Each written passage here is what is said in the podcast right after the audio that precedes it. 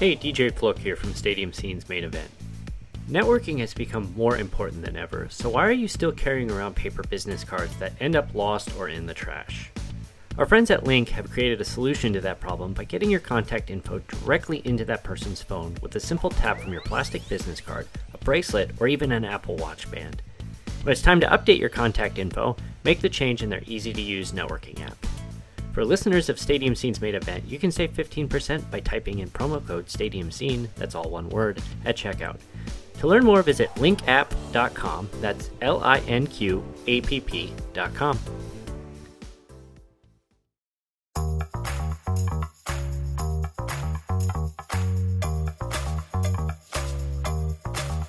There's a lot of people in the sports world nowadays athletes, media personalities, bloggers, podcasters, video producers, influencers, all with amazing stories to share about how they got to where they are today and where they're going tomorrow. I'm DJ Flook, and along with my partners Kate Thompson. I'm sorry, I didn't go to a college that has football teams, so sometimes I space out. And Jillian Fisher. Hey! Oh my gosh, I alerted my pug, and he's like, oh no, don't bark, please don't bark. We're here to share those stories in something we like to call StadiumScene.tv's main event.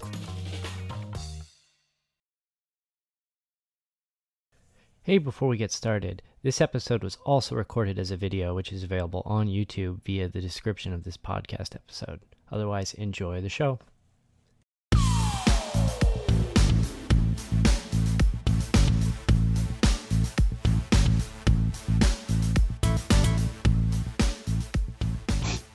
What the duck is wrong with you? Plenty. So, Oh, should we start? yeah, we are trying to start here. I'm going to leave this in. This is actually going in the final cut. So, we are trying to start here. Kate, welcome back. Uh, you've been off for a month now, so glad to have you back after uh, all, all that you, you've been through. Um, so, uh, today we set we we actually just finished recording with with Phil Schoen from beIN.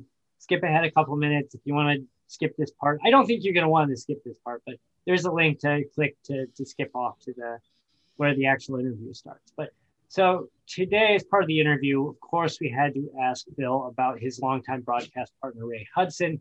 So I'm going to ask Kate, did you know who Ray Hudson was before this morning? I didn't- nope. I didn't think so. So what I'm going to do is I'm going to play an audio call. We actually talked about this particular play on the show. This is my. It was an amazing play of a last minute goal of of it was Real Madrid versus Barcelona, and Lionel Messi scores the the game winner in stoppage time. This was May or May April 23rd, 2017. So I'm going to go ahead and just hit play, and I'm just going to gauge your reaction to to this. to dig deep. Pressure in the Barcelona end. Roberto to Piqué. Busquets to Roberto.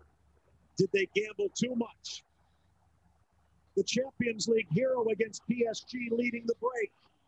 Gomes looking for the overlap. Alba inside. It's Messi!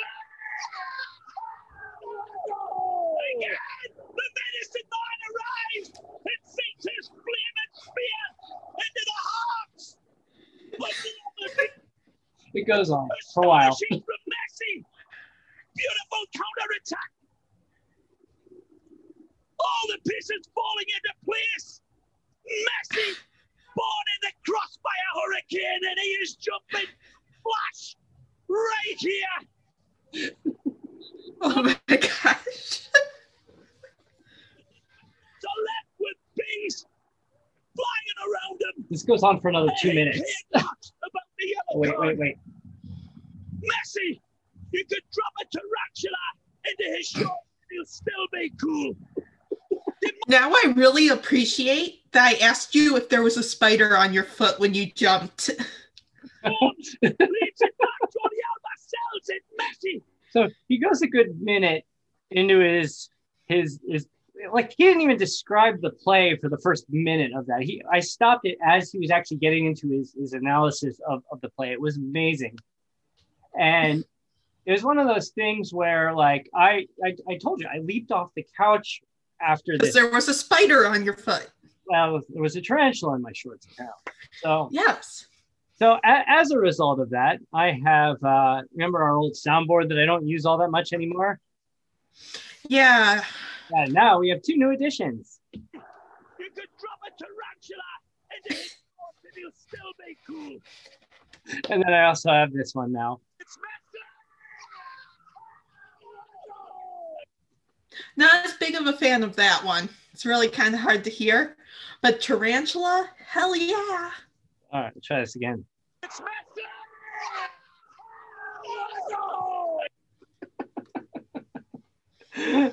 All right. So on that note, enjoy the interview with Phil Schoen, beIN Sports. You're you are definitely in for a treat. So thanks for watching. Keep watching. We'll see you on the other side.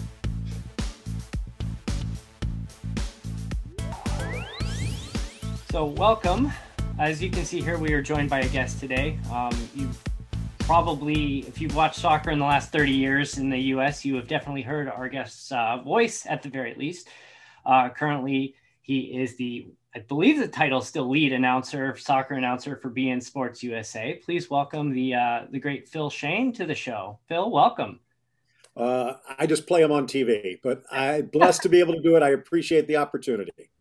Yeah, thank you. Uh, thanks for joining us today. Um, you know, we, we just, you know, we've we've seen, we've heard you, your voice over many years. We just uh, bring you in to talk a little bit about how you got to where you are today. Um, you know, looking at your bio and doing our research, we we see, you know, you're in LA or LA born, but you've spent most of your time in Miami, which is weird because our last kind of last couple of guests have also had the the Miami ties. We had uh, Chris Myers from Fox Sports as a Miami native, and previous to that, we had Andrew Dymburt, who now is a anchor on ABC News, national news out of New York, who is also a, a Miami native as well. So it's just a lot of uh, you know a lot of Miami ties to the the television world there. Well, I guess if you get Roy Firestone in the next one, we can just keep it going. But uh, no, it's it's strange, and again, uh, I think that's really going to blossom even more now. Back when I guess uh, Chris and I were starting out, and I guess just after after Roy, um, it was kind of caught in that transition between I don't want to call it bucolic or sleepy, but it was a transition phase uh, with it becoming more and more of a world city. I mean, it, it's not that long ago that this was pretty much just a place where soldiers came back to after the war and they needed a house in a cheap location. Um, but then you ended up having everything that happened in Cuba politically. You had the Marielito boat lift, which really changed things, things that are going on in Haiti, and now everything going on in South America.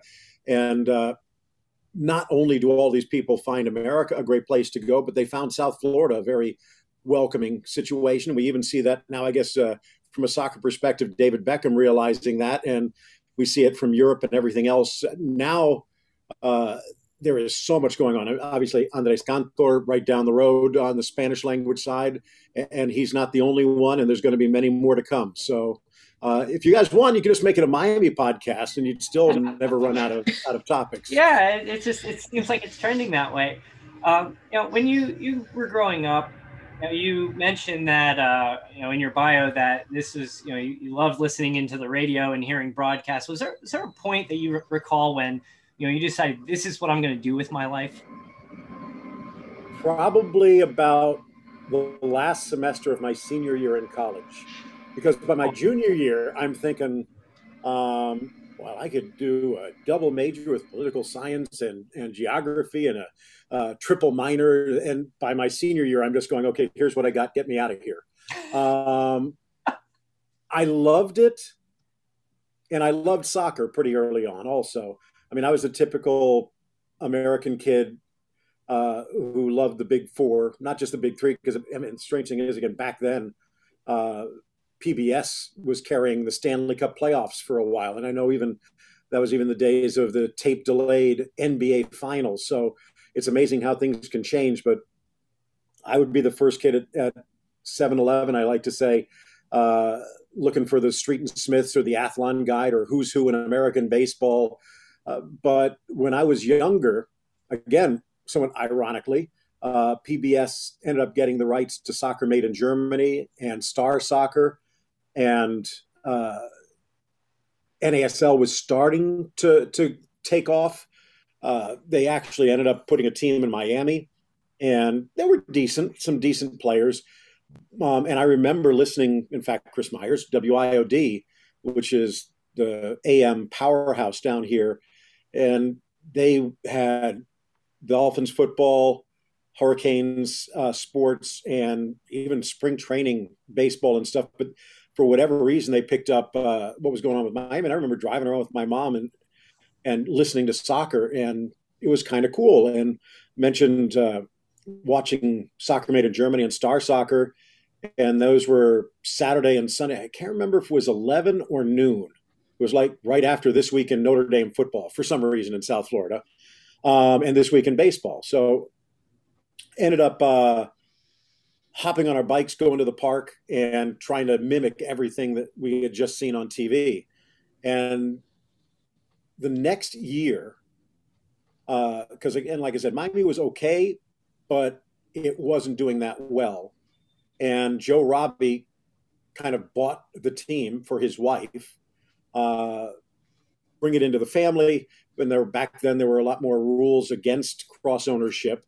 Uh, so it was in his wife's name, but she was actively involved, as were the kids, uh, Tim Robbie specifically. And they moved it up to Fort Lauderdale. And back then, it was right around the time, I'm not even sure if I 95 was finished. It kind of stopped near my house and didn't make it all the way back down to Miami. Uh, so it was two totally different worlds back then. And you really had everything in Miami and nothing north of it. So this was the beginning uh, of seeing the megalopolis grow. But I remember me and my friends, same ones that, that would hop on our bikes, we hopped in my friend's mom's Volkswagen bus, and the whole gang of us would get out and storm Lockhart Stadium. And I, at least the first five years, six years till I went away to college, uh, hit pretty much every home game we could. So I grew it uh, to love soccer, but it was such a limited thing and as you said, listen to the radio at night. I, would be flicking back and forth. I don't know if anyone watching still remembers transistor radios. Mm-hmm. Now that everything's digital, you can get it on your phone. But um, just moving that knob like fraction of an inch, fraction of an inch, uh, and I'd be listening to Cleveland Indians baseball or Cardinals, or you could get the Atlanta Braves. I remember listening to the Yankees and Mets, and I even remember listening to Vin Scully. And as you mentioned, born in LA, and there was no baseball down here then. Um, I was a Dodgers fan at the time, and I have no idea how the signal was bouncing around the stratosphere, but was able to catch that. Oh. uh, but those were two separate worlds, and actually th- uh, three separate worlds, because I knew what I, I that I wanted to go to college. I wanted to learn.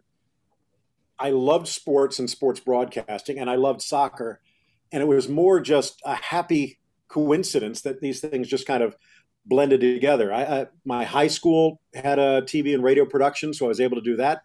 I hope they've burned all the tapes. Um, but we used to do the basketball games. They played in the lunchroom afterwards, and uh, it was just fun. And it's okay. This is kind of cool. Again, not that I want to do this for a living, because back then I think it was basically Al Michaels doing 18 different broadcasts and no one else had a job. But uh, but I wanted to do it just for fun. So I looked at colleges and ended up going to Bowling Green, which had the same thing, and I didn't have to carry suitcases for three years to actually pick up a microphone. Um, and even then, as I alluded to, really wasn't until later on that I, I, said, okay, well, this is what I want to do for a living.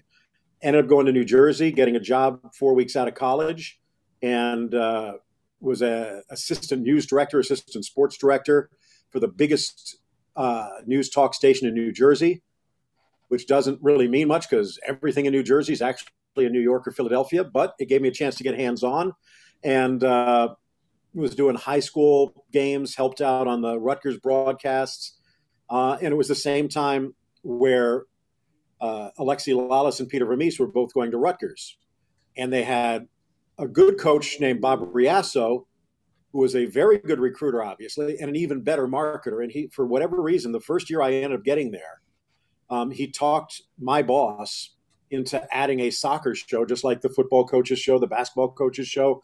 And now all of a sudden there's a soccer show, and my boss knew nothing about soccer. So I kind of volunteered myself uh, and was so annoying that by year two, he just gave it to me. And uh, it just ended up being something that I loved, but again, it was kind of an aside. But someone heard it up in New Jer- in North Jersey, uh, again before MLS, after NASL.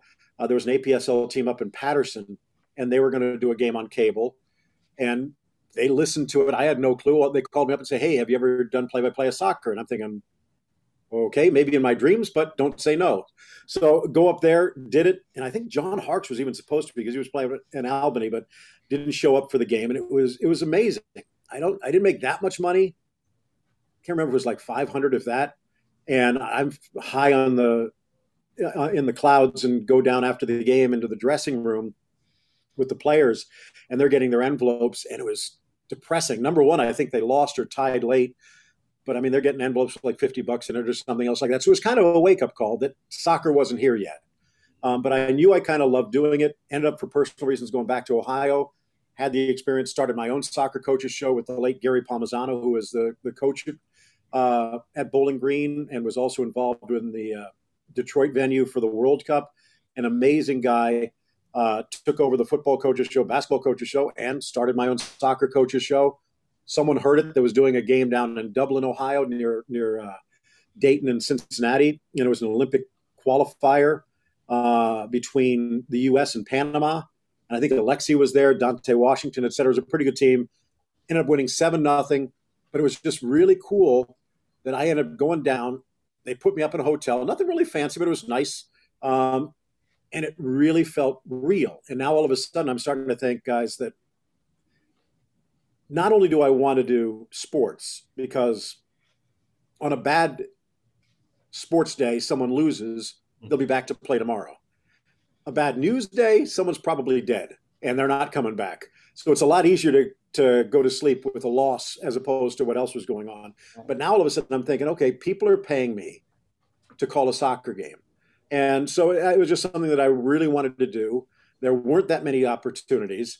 Uh, ended up reaching out to some of the the top teams that were out there.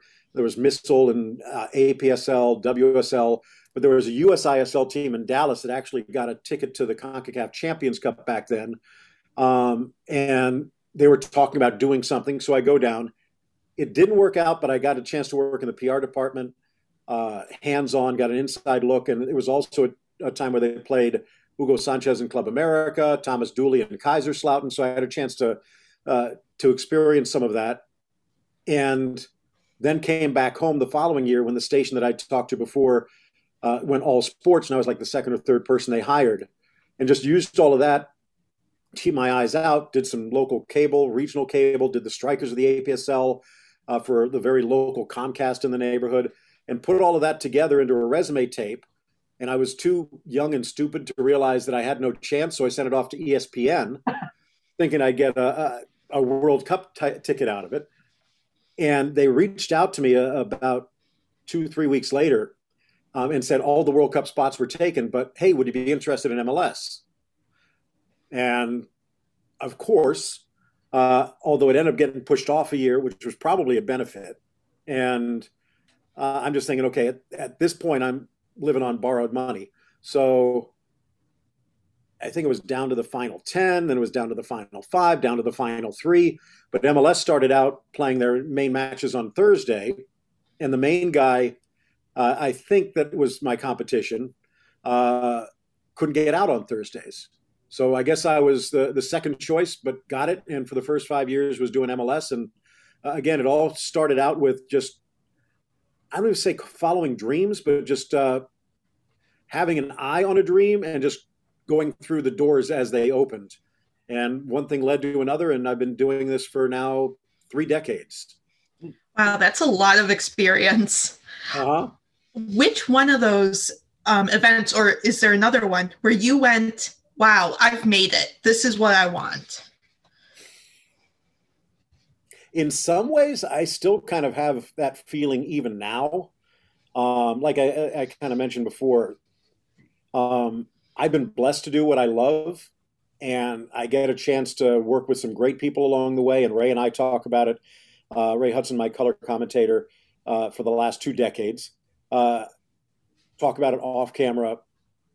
How not only are we blessed to be able to do this, but to do it at this time.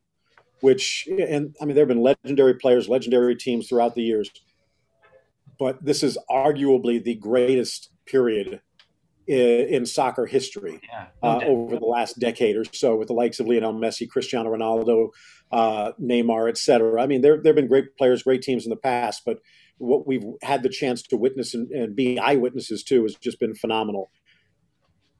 There are moments along the way where I kind of had to pinch myself.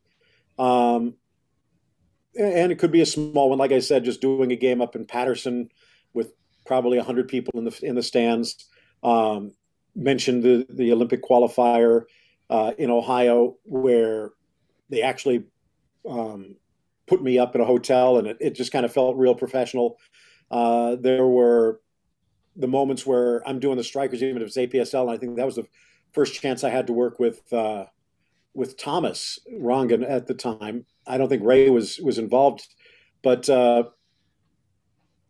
probably it was the first ESPN game I did, which was uh, not even MLS. It was a U.S. women's game against Germany uh, up in North Carolina, and it's like holding the mic flag, looking at it, and going, "Hmm, ESPN, yeah. this isn't bad." Uh, and then there's other moments uh, that just made it a little bit more concrete. Uh, I remember even before that, going down to uh, Port-au-Prince, Haiti, doing doing an internet soccer broadcast of a World Cup qualifier between Haiti and, and Trinidad and Tobago, which was a, a life changing experience. And trying to use my very broken French, um, going down to Barbados for a U.S. World Cup qualifier. Uh, again, th- those are just moments. But the first MLS game, where as a fan, even more than I think as a broadcaster, after 10 years without top flight soccer or anything approaching it, to see a packed stadium, all the effort that was put into it, all these players that had come back over, the the jets flying over, and all the pomp and circumstance. It, it as I said before, a lot of those other moments, I wasn't quite sure, or there was maybe something bittersweet or melancholy about it that, that soccer still hadn't come back. This was one of those ones where it's the, the crescendo and uh, and the trumpets are blaring literally, and it just really felt real. So as I don't think it's more that I made it, um, not that I was just hanging on for the ride, but the fact that soccer had made it back. And uh, I mean, you guys can appreciate what it's grown into, but I'm not sure many people out there in this modern generation realize uh, the depths to which it had fallen before. So, I mean, there's some of the the, the older crowd, the wizened crowd, uh, that that kind of realized even more so how how much things have grown and how great things are. I don't know if there's a better country on earth to be a soccer fan right now than in the United States, and I'm I'm just glad I've had the chance to experience it firsthand. So, talking about the growth, where do you see soccer going in the US? Do you have any insight on that? It all depends on the investment. And I'm not just talking about money, and I'm not just talking about the owners, uh, even from a player perspective. But initially, from the owners, I, I, again, as I mentioned, there's a lot of the new generation that are talking. They don't like single entity. They don't like salary caps. They, they don't like this or that about the way the game is run here.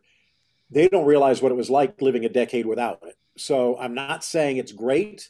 And I think that as the years go by, and we've seen it with MLS to a point, they get further and further away, loosen the reins a little bit uh, to allow teams to take a few risks. Um, some teams maybe have risked a little too much and have gotten slapped back, but for the most part, I think things have grown but it is a business. As much as it's a sport, as much as it's entertainment, as much as it's a game to to be enjoyed, um, those people are out there earning a living, and those people are out there trying to make money at at the same point. Um, admittedly, there's probably other ways, better ways they can make money with a greater return. So there is some love involved in this, but it does take that investment from the corporate entities uh, and also from the players uh, the likes of, say, a Christian Pulisic or, or a Weston McKennie uh, and that new generation who maybe had the opportunity to play other sports, but they made the commitment. They made the the investment uh, into soccer itself. I, I know there's the old axiom or the old argument about how great the U.S. would be if the best athletes played, and it's not that simple, mm-hmm. just because of the various skills that are involved in the different sports. But um, there are a lot of players that grew up playing some of these other sports that also played soccer, but had to make the decision as to which way their career would go, and soccer came up short. That's not happening as much now even with some of the very good athletes. And again, I think as soccer continues to grow, um, we're going to see. Uh, I, I, don't know if I'm going to go as far as Don Garber did, talking about 20 years in the future, it being uh, the MLS being a, a top tier league in the world, but I don't think it's out of the realm of possibility. And I don't think it's out of the realm of possibility uh, that before I hang the microphone up, that we'll see the United States um, at least in a World Cup semifinal, if not lifting the trophy.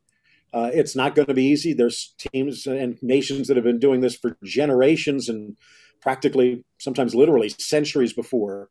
But uh, the way things are going right now, and the the money that's been invested, uh, the time that's been invested, uh, it, it is a possibility. It survived the crash after 9/11. We're going through another one right now with COVID after 9-11 they had to bring uh, cut out two teams and kind of take it back to the bare bolts where you only had four owners for the entire league and uh, the federation was in danger of bankruptcy i think it goes to show the footing that's there and the commitments that, that's there that we've basically gone through two years of a money drain and in all honesty, it hasn't really affected the quality of play that much. If anything, I think the quality's gotten better.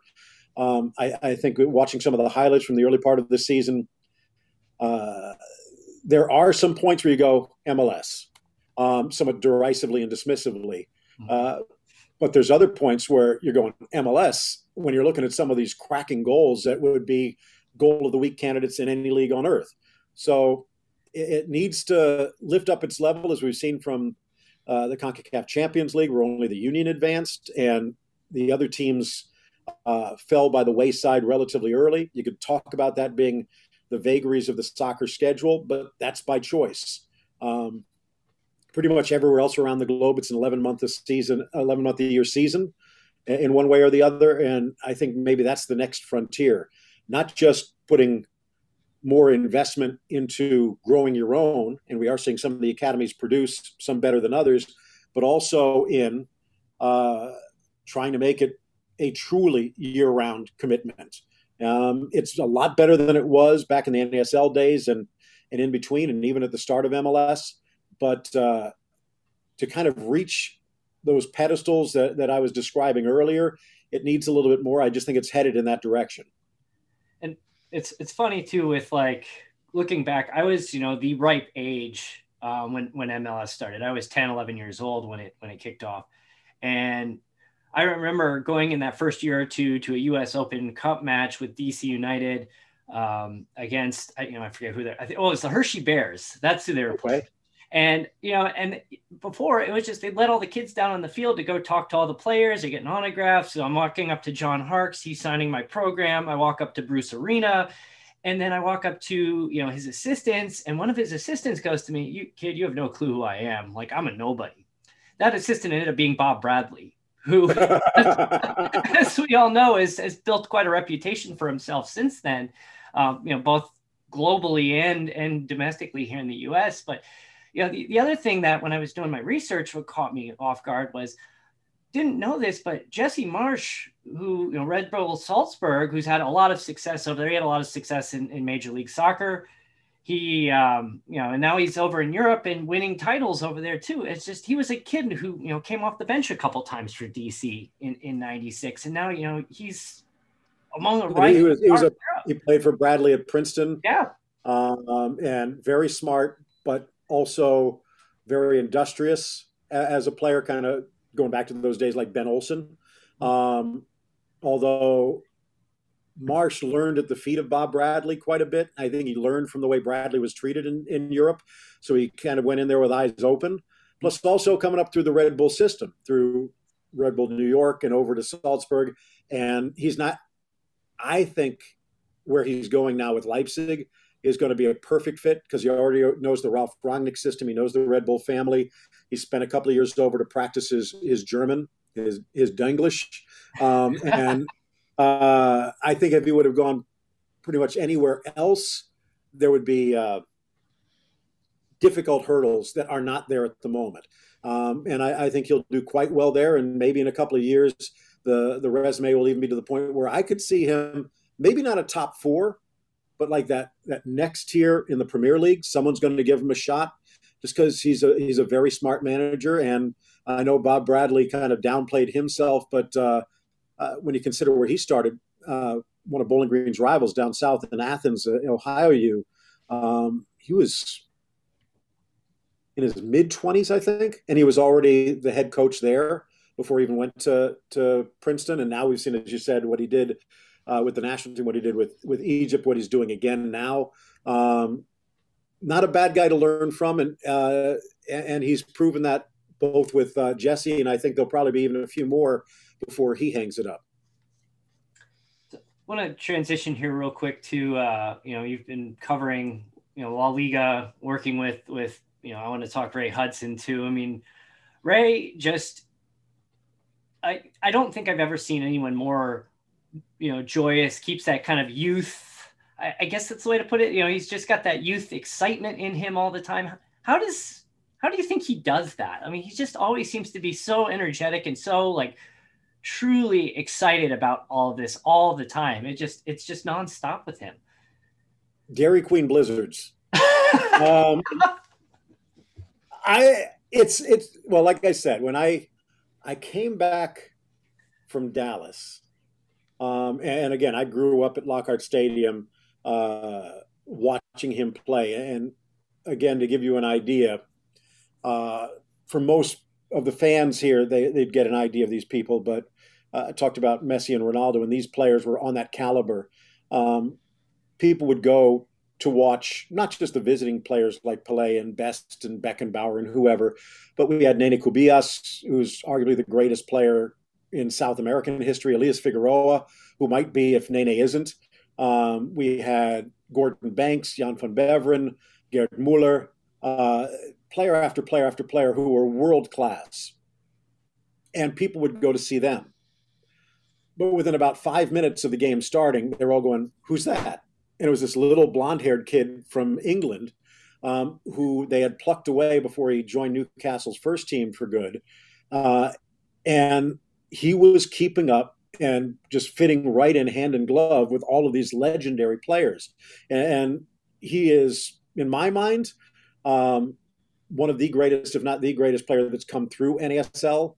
Uh, and it was that joy that he had, the way that he played the game. Um, there was a bite to it, but uh, uh, he was a competitor, but there was also that creativity that uh, I don't call it flamboyant because it wasn't excessive, but if it wasn't artistic, it wasn't worth it.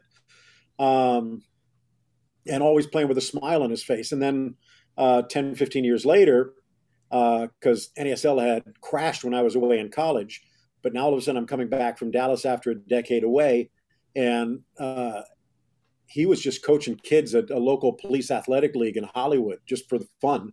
Uh, and one of our mutual friends told me where he'd be, and I reached out, talked to him, went out to meet him, and uh, he was the exact same way in real life, in person, as I remember him being on the field.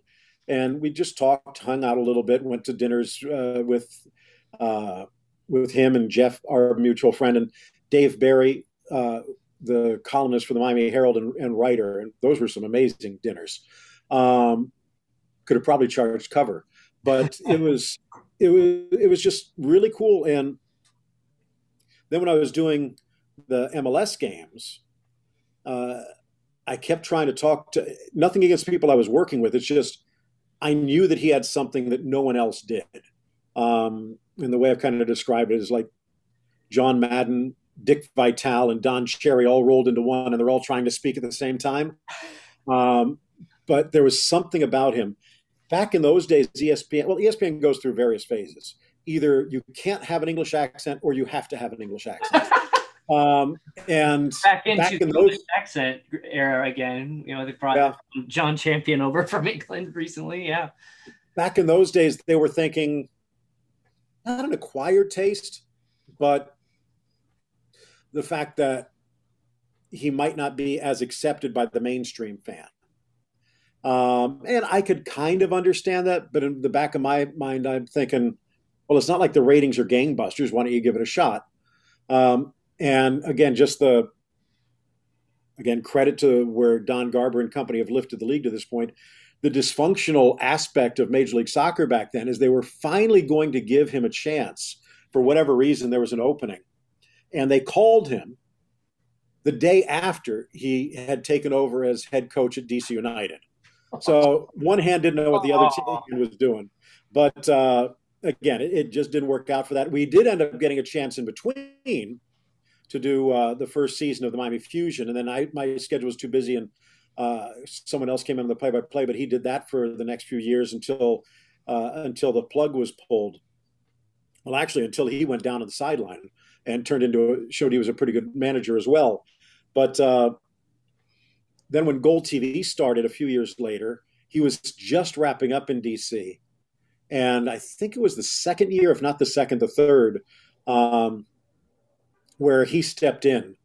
And we've been working together ever since. So, uh, as I said, watching him as a player, then meeting him as a person, and then sticking a microphone in front of him. Uh, I guess it's uh, it, it's just the same exact person, but to borrow the movie reference, kind of turned up to 11. It's not fake. It's just that certain thing. And you guys know, even just doing a podcast, you hit the button, you start to record, and all of a sudden there's just a little bit more energy. Um, but Ray is real. It's not fake. What you see is really what's there. And I think that's one reason why fans have grown to love him um, is he shares the passion that they feel and he expresses it perhaps differently than anyone else can, the way that their souls might, if they, if it had words. Um, but uh, again, like it's like the a fact classic, that he can do it is real. It's like a classic English writer turned into a you know a broadcaster. I mean, I'll, I'll have to show you this, Kate. I don't think you've ever seen this clip, but you know the 2017 El Clasico finish with the the counterattack and the Messi goal at the very last second. And Sergio Roberto. Yes, yes. And he goes on this like three minute long rant while you know Messi's standing there in Madrid holding his his jersey up to the the Madrid crowd. I mean, it's I, I, I just happened to catch this one live. I don't get to, to see a ton of, of games live. But for whatever reason, I sat down and I watched this one start to finish, and I have no rooting interest in, in either club. And that moment just had me leaping off the couch and just so pumped up. And I thought I was on the same level as Ray. And then he went into this long rant. I'm like, okay, he beat me.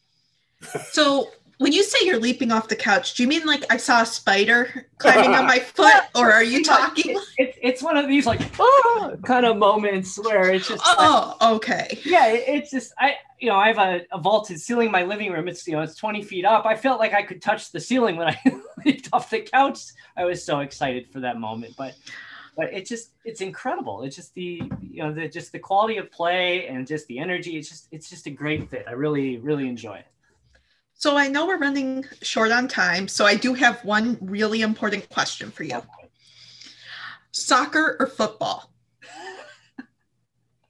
I'll and, and I'm not going to do a Gary Bailey and ride the fence and say draw, um, but I'm going to say both, just for the simple fact. And I guess to put it into context, um, one of my announcing buddies does baseball in Texas.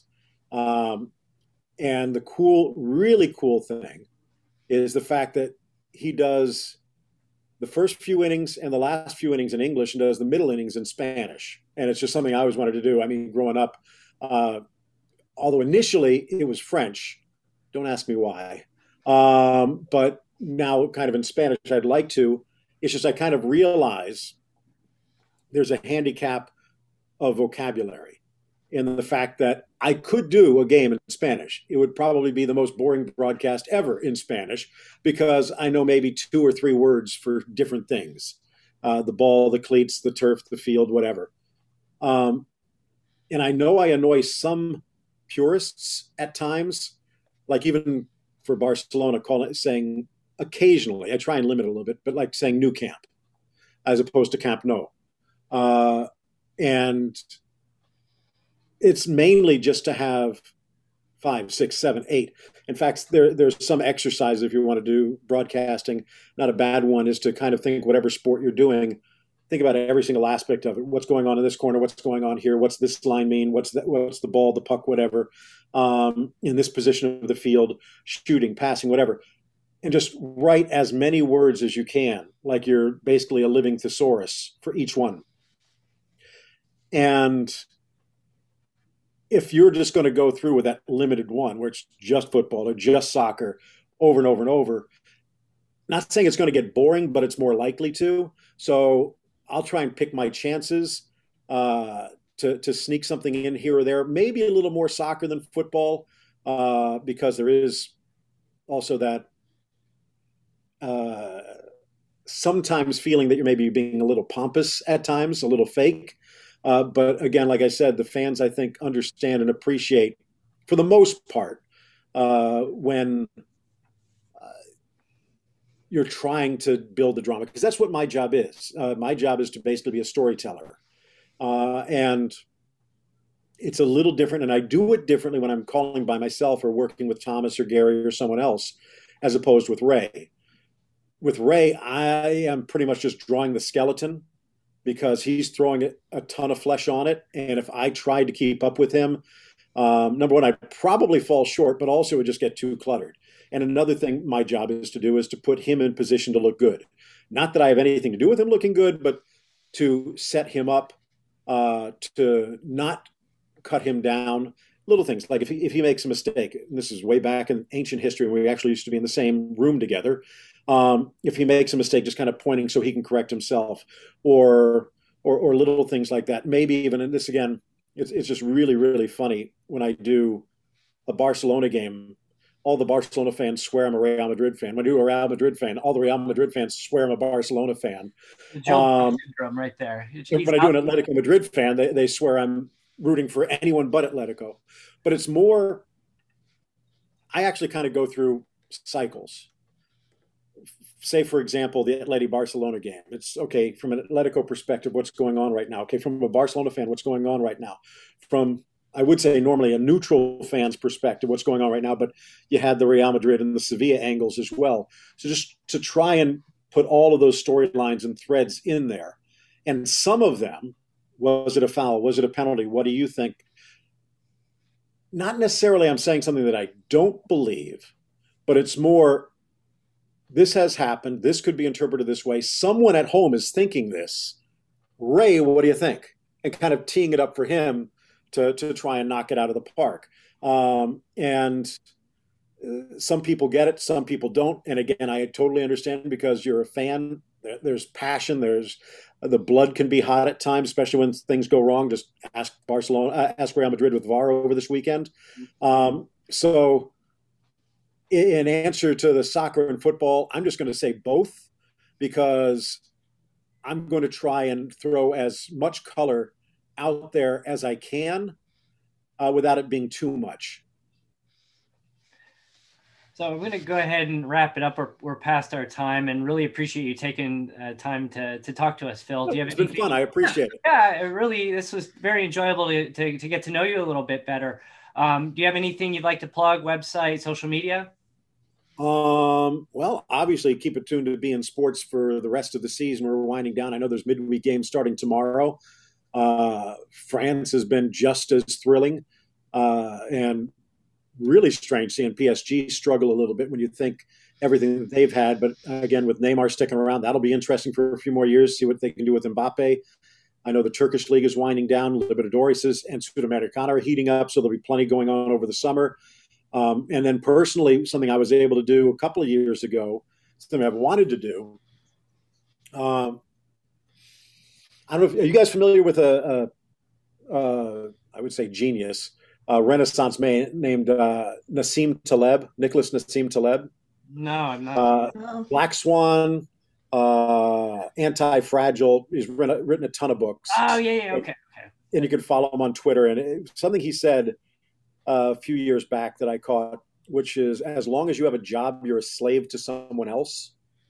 And in this business, um, a new program director, new executive director, new owner comes in, you could be flavor of the month and they bring in their person. Next thing you're gone. Mm-hmm. I've been blessed to be able to to work at ESPN, at Fox. Uh, a lot of the locals around here do stuff for ABC, and now with GolTV and beIN for the last two decades. Um, but I always wanted to have my own business. So a couple of years ago, I started a voiceover narration business, uh, and you can check that out, philschoen.com, P H I L S C H O E N, or Voice Goals, which is the name of the company, and that's been taking off. Uh, obviously, with COVID, it's been a little bit, uh, I don't say bumpy, it just maybe a little slower, but that's also given me the chance to, because being an entrepreneur, being a businessman can be a learning experience also. Sure. So it's kind of slowed the world down and allowed me to, to see the steps before slipping too much. But it is uh, a real thrill to be able to do something like that and uh, build a foundation, something to build on, and, and again, use my voice and experience uh, to do something that I love as well. Um, just did a podcast playing like a Cuban American mayor uh, that's going to be popping out sometime soon, and some other things that are going on. And my family, um, sorry to go on a on a rant, but Absolutely. my uh, my mom was on Broadway, my aunt was in film, my grandmother was in film. Growing up in Miami back then, there really wasn't that much there, and then again, I don't want to assume that the talent made it through genetically, so I had to find other resources and avenues. But now getting a chance to do that, as well as um, still calling games uh, during the greatest era of the sport that I love uh, has just been a true blessing. So hopefully everything goes on as long as I can. And uh, again, being blessed with uh, this past weekend reminds us a good wife uh, and a good mother. Um, it's been amazing, and, I, and I'm just glad that it's fun to get up and go to work every day. Absolutely uh, on that note, we'll uh, we're gonna go ahead and wrap it up. That's a I think a great great way to finish this off today. So again, uh, Phil beIN Sports, check them out. Uh, always with uh, well not always, but usually with his partner Ray Hudson. It's it's a great. If you've never watched soccer before, you'll love it after that broadcast. I can guarantee you that. Uh, so for us, check us out at stadiumscene.tv, at Stadium Scene on Facebook, Twitter, Pinterest, and TikTok, and at Stadium underscore Scene on Instagram. And we'll see you next time.